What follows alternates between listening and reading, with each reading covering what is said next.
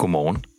Du lytter til morgenpodcasten Kort om klimaet, produceret af Grøn, i samarbejde med Unge Klimarådet og støttet af KR Foundation.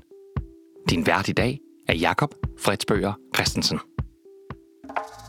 Godmorgen. Det er i dag fredag den 28. oktober, og jeg har udvalgt dagens 3 vigtigste klimanyheder til dig. Det internationale energiagentur er kommet med en ny opsigtsvækkende rapport. Danmark er ved at miste sit 2025-mål for CO2-udledninger. Og en populær svensk pige har forfattet en stjernespækket bog.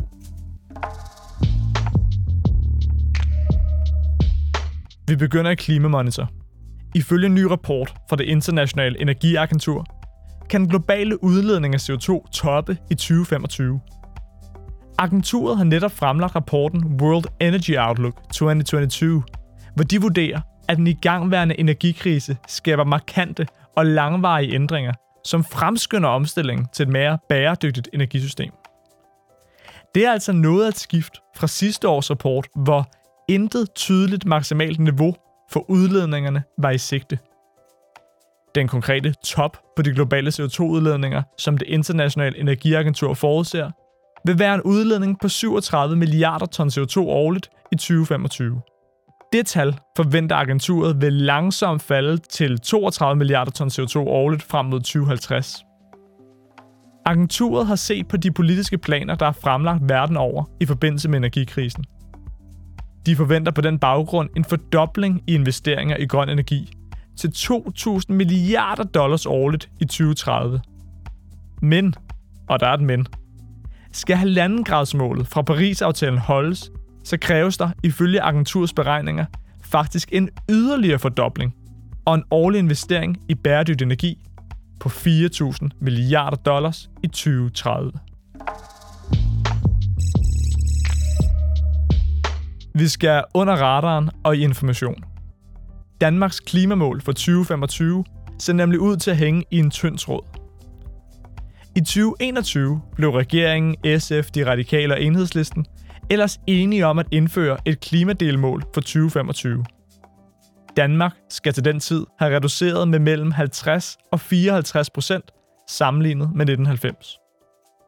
Formålet med målsætningen var at forhindre en hockeystavslignende kurve for Danmarks udledninger, hvor det først meget sent står klart, om vi overhovedet når vores 70% målsætning i 2030.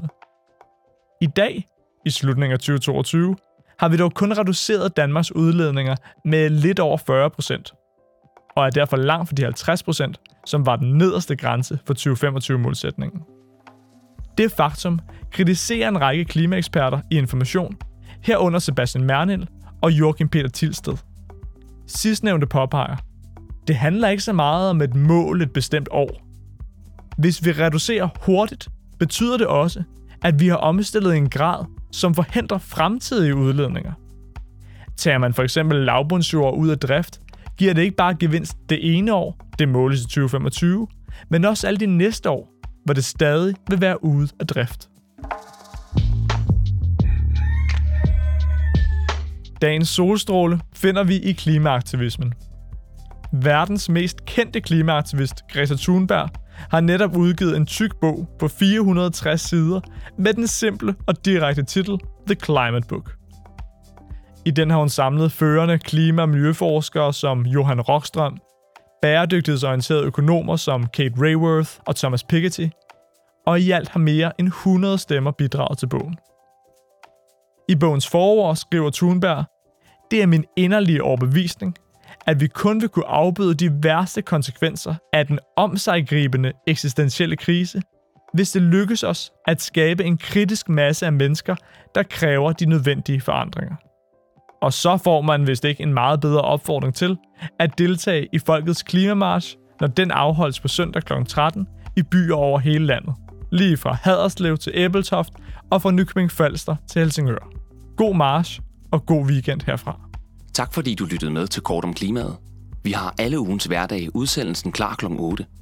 Hvis du vil høre den med det samme, så gå direkte ind på vores feed på kortomklimaet.dk.